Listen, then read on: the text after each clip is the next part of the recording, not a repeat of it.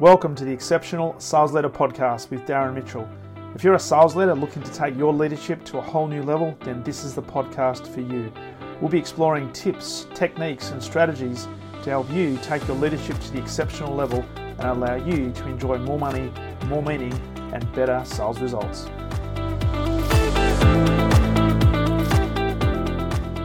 G'day, welcome back to the Exceptional Sales Leader Podcast. Darren Mitchell here on this Thursday, the 15th of September.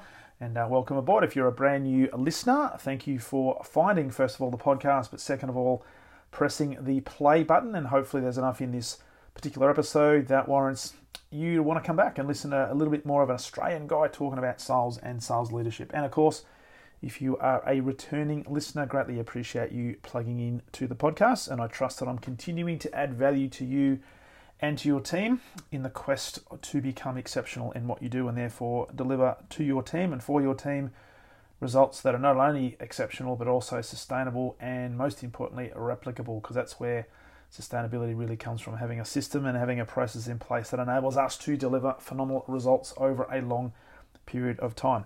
Which uh, leads me to today's topic and uh, what I was, I was out walking this morning as I normally do and uh, having a conversation with myself as I'm listening to uh, listen to podcasts, and every, now and then having a conversation with my dog Millie, uh, a six-month-old border collie who is um, slowly but surely getting used to walking seven kilometres each day. But I've got to say, sometimes she just pulls on the lead like you wouldn't believe. So I'm not sure who's training who, but uh, having some fun in the process. And what I was thinking about this morning is a question, and that is, what are you focused on? And that is a question that I often ask myself, and it's certainly a question that I ask a lot of of my clients, but also people I'm working with in, in a workshop setting as well. Thinking about what is what is it that we continue to focus on and why is it that we continue to focus on the things that we do focus on now being a student of human behavior and i have been for many years and even though i did a coaching accreditation which had a little bit of psychology into it uh, which really amped up my focus on on people behavior uh, I was still really, really curious about people well before that. Um, and I'm just continually fascinated, even today, continually fascinated in how people respond and behave in various situations and where they choose to focus their attention. And that's the key word, where they choose to focus their attention. Now, being in sales for many years and running sales teams, many people, and including leaders, almost go through the day, and I reckon for some people go through life, in a state of unconsciousness, doing the same thing over and over and over again and not really knowing, uh, well, I do know what they're doing, but not really giving it a huge amount of thought, but probably not knowing why they're doing it, and never questioning that, never really questioning, you know, what, what am I doing this for? What what is the outcome that we're trying to drive, and what why am I doing this? And I see it all the time, and it's, it's conditioning. Sometimes it is the blind, literally, it is the blind, let in the blind, and nobody questions it. And it reminds me of a story, and I think it's a parable. I'm not sure that it's actually true, but it makes uh, makes for really interesting thoughts in relation to this exact topic. In terms of we don't question stuff and we just accept things for how they are and don't actually ask any questions whatsoever. And the story is of the lamb roast. And one Sunday afternoon, when a mother was putting a lamb roast into the oven, her daughter noticed that the mother was cutting off the end of the lamb and putting it before putting it into the oven. And the daughter asked the mother, "So, mum, why are you doing that?" She goes, "Oh, this is how I was taught to do a lamb roast. My mum's always done that." So grandma happened to be there on the day. So the little girl went to her grandmother and asked the same question. So grandma, mum, I've just seen mum put the lamb roast into the oven and she's cut off the end of the lamb roast. Why? And mum said, You did that. He said, Yeah, I did that because that's how my mum taught me how to do a lamb roast. And so the story goes, and they they follow it back, and back in the late 1800s, the originating uh, reason for this was the great great grandmother didn't have a pan or an oven big enough for the lamb, so she had to cut off the end of the lamb so the lamb would fit into the oven in order to cook the lamb. And so nobody has questioned that. They've just done it the whole way down the line and it's become a generational thing. So it's a classic example of how we are all conditioned to do things in a certain way, whether it be in life or whether it be in business. And the other part of that conditioning, of course, is most of us don't actually ask the question and just and get them to justify as to why or be curious enough to find out is there a real reason is there a specific reason as to why we do what we do. Now, this is where I'm getting to in terms of today's podcast. We need to be really, really focused on what we are focusing our attention on, what sort of questions we're asking, and therefore what sort of results we are going to generate. So, this also relates specifically to sales. And when you think about this, and I've been the victim of this, but I've also seen others be the victim of this. And when I say victim, it's not necessarily a derogatory term, it's just another way of saying we are conditioned, right? So, sales leaders all the world over are actually conditioned to hit a number by senior executives. And that is the crux of the conversation. So if you look at most senior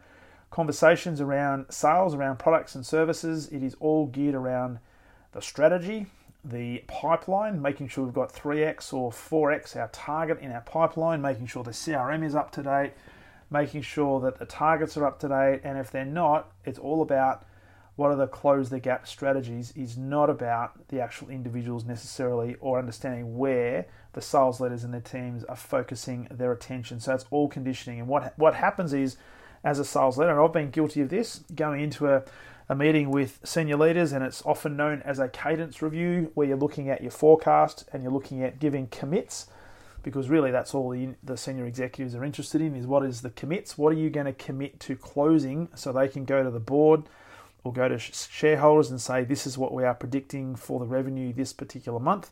They want to have a level of certainty, almost like a guarantee, and they will hold you to account for that number. So you've got to be really careful with what you actually end up forecasting.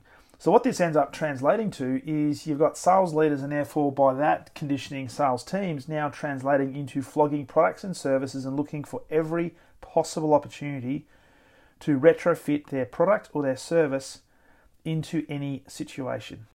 And when the customers resist, the sales leaders and the sales teams, and certainly the senior leaders, don't really understand why that is because their focus is on, well, we've got the best product, we've got the best service, we have to hit our number. Why aren't the customers falling over themselves to purchase our product and purchase our service?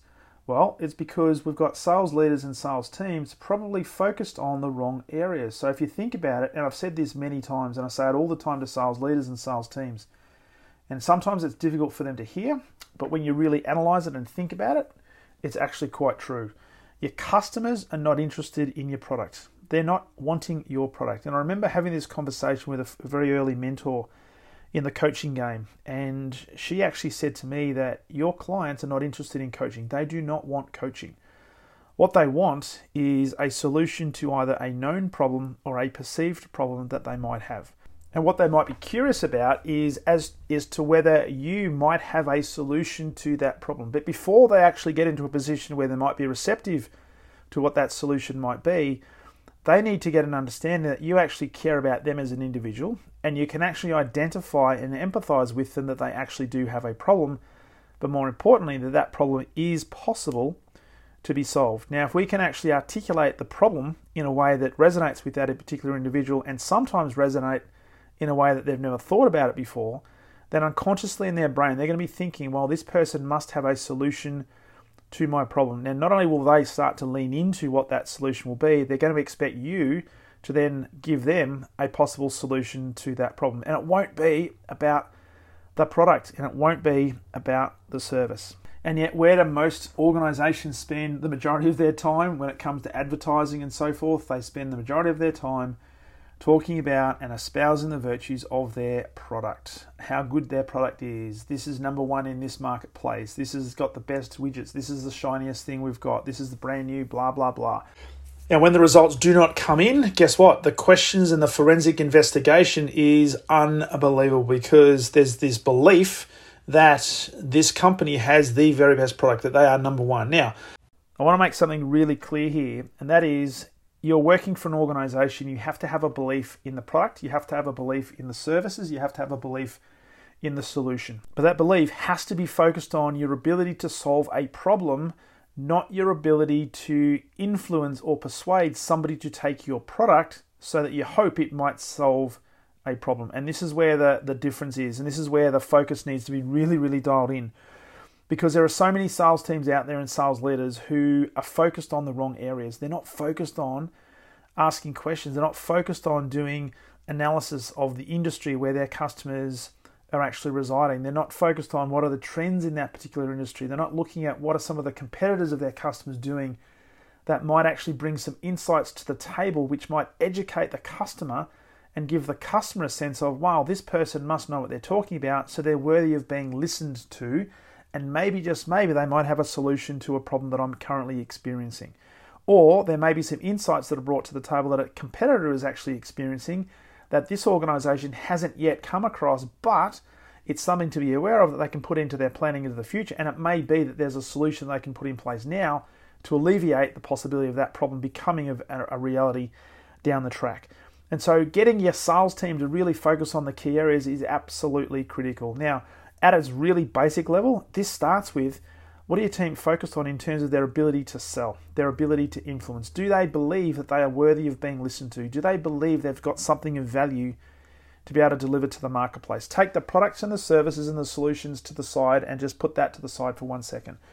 Do they believe that they have the ability to actually have a conversation and be able to influence somebody to be interested and move from a level of being curious to potentially being interested to then being a customer? Now, this takes focus. This is mindset. So when you think about it, what do you, and I don't know whether you ask this question of your team every single week or every single day, but I often ask people, what brings you to work every single day? What are you focused on? What is important to you? And why do you work in this organization? And why do you come back every single day? Now, often when I ask that question, people look at me really strangely and think, well, I've never been asked that. Why would you be asking that? Why do you want to know that? And what's really intriguing is many salespeople almost answer that question with a very uh, obvious response is, hey, I want to make commission, I want to make money. And when you look at motivation in this sort of area, it is not the money that ultimately motivates people, it's something else, which begs the question is, what are we actually focused on? Now, this is also conditioning. So let's be really clear. This is conditioning, but I want to make this positive conditioning. As a sales leader, our responsibility is to create an environment where our team are engaged and want to do a great job, do great things, increase their level of discretionary effort. It is not about them making bucket loads of money. So, as a sales leader, I've got to create an environment where they feel confident that they can actually operate without being judged, without being criticized. They'll get feedback, but the focus has got to be on the possibilities and the opportunities, not focused on the limitations and the fact that hey, I've never done this before, or we we are not number one in the marketplace, or we are not as well known as our competitors. So how hard is it going to be to break into a certain organisation? Now, I remember working for Telstra. It was um, it was very and Optus to some degree as well. Before that, it was very easy to go into organisations because the brand was fairly well known, and just that brand, in most cases, would be able to open some doors. And I know that there's a lot of difficulty that a lot of smaller organisations have in opening those same doors because, for all intents and purposes, the people within the bigger organizations haven't really heard of these smaller organizations. So it even makes it more important to then focus on what are the key things to focus on in terms of the possibilities, the opportunities, the mindset, so that we can open those doors more easily and more readily. And although this might sound like a cliche, and that's because it is, where your focus goes is where your energy is going to flow. And this is an important thing to understand because in our brains, every single human being on the planet has one of these, and it's called a reticular activating system or a RAS. And what the RAS does, it's almost like a, a heat seeking missile. So when you're focused on something, what your RAS will do is start to look for evidence in your environment to support the thing you're focused on. So I remember back when I was looking for a new car, and uh, I was at the time driving a beautiful uh, dark green Mitsubishi Verada and it was a very it was I look back now as an old man's car. Pretty much for those of you in Australia, it's a it was a Mitsubishi Magna, but the top of the range Mitsubishi Magna. So they called it a Verada. Uh, beautiful leather interior, all the bells and whistles, sunroof, blah blah. It was, it was a great car. But I was looking to update the lease, and what I was looking for is I, I got really excited about a brand new car that had come out on the market. And this is back in 2002. Uh, and it was a brand new Mazda 6. Mazda 6, canary yellow, black leather, Bose sound system, sequential gear shift, all the bells and whistles, but it was just sexy and it was a sports car. Uh, and I remember test driving and bringing it home and, and said to my wife, Shari, hey, this is a great car. Uh, and it's a, it's fuel efficient because the Verada was a six six cylinder. This one's a four cylinder, so it was going to be more fuel efficient. And uh, anyway, long story short, I ended up buying it and uh, I brought it home, and wouldn't you know it, I thought, even on the way home, I thought that Mazda must have had some sort of run out deal because on the way home I saw a stack of canary yellow Mazda 6 sports cars just driving back from Werribee to back where I to where I live. I lived in Hillside or Taylor's Lakes at the time, and uh, I couldn't believe it. I could not believe it.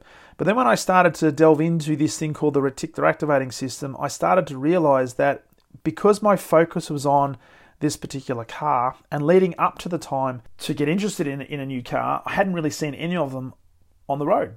Why? Because my area of focus, it wasn't in my frame of reference. It wasn't in my locus of control, for want of a better term. So I didn't really see them. But as soon as I got interested in that, because my focus was going on to that, guess what? My RAS was starting to look for evidence in the environment to support what I was looking for, and all of a sudden, these cars were everywhere. Now, that's just a story about a car. Now, think about that and translate that to everything in life, and particularly in sales. And the question is going to be what are you focused on as a leader?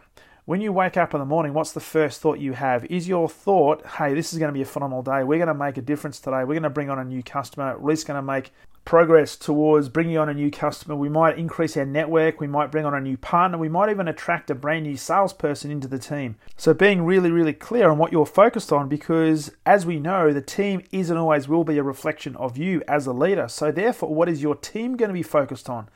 And I can tell you, if you are focused as a leader on the problems and the limitations and the things that are not working and why aren't we actually making progress? Why is our target so big? Guess what?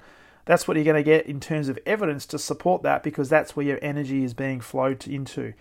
On the other hand, if you start focusing on the opportunities, if you start focusing on the fact that there is an abundance of customers out there, there is an abundance of clients out there who are looking for solutions to problems, they just don't necessarily know it yet, then guess what? Either way, your reticular activating system will find it. So, the question as we finish off today is as a sales leader, what are you currently focused on? Are you focused on the fact that there is possibilities, that there are there are there is limitless opportunities out there? Are you focused on the fact that there is an abundance of opportunities and abundance of everything that's really available to you, and therefore you're focusing all your attention on that because that's what your your reticular activating system will search for? Or are you actually focused on the fact, you know what, there's not enough opportunities, our targets are too high? Uh, it sounds really, really obvious, and one is positive, one is not so positive, but I'm just staggered at the number of sales leaders who choose, this is the thing, they choose to focus on the negative stuff uh, and they think it's not their fault and they don't take responsibility. So, as a leader, as we wrap up this particular episode, just be really, really conscious of you, first of all, as a leader being conscious of what you are focused on, making sure that you're taking responsibility for everything that's happening right now, and specifically taking responsibility for where you are right now, because your RAS and the way you've been thinking and your focus has led you to where you are right now. And that's a good thing. It's actually a good thing because if you can articulate what reality looks like right now, you can actually ask yourself, is reality what I want to continue to experience? Or do I want to start to create a different version of reality? Now, whatever answer to that question is, guess what? Your RAS will go to work. So make sure you're plugging into your thought process. Really ask yourself the question each and every day what is it that I'm focused on? And guess what? You can choose those thoughts and you can choose what it is to focus on and just let your RAS go wild. So, with that said, if you would like some help with any of this, but also, also most importantly, if you'd like some help with your leadership and, and like to and committed to taking your leadership to an exceptional level. And you know there's another level of leadership you can get to which will translate into your team getting more sustainable more replicable and more exceptional results. Then i'd love to have a conversation about working with you one-on-one and helping you do just that. Simply go to leadwithdarren.com we'll jump on zoom have a conversation about where you're at right now what are some of the things that might be stopping you from going to the next level and also map out a plan and then start executing that plan as early as right now. Uh, got some spaces opening up, so more than happy to have that conversation. So I look forward to having that chat with you. As always, look forward to sharing with you on the very next episode of the Exceptional Sales Leader Podcast. All the best.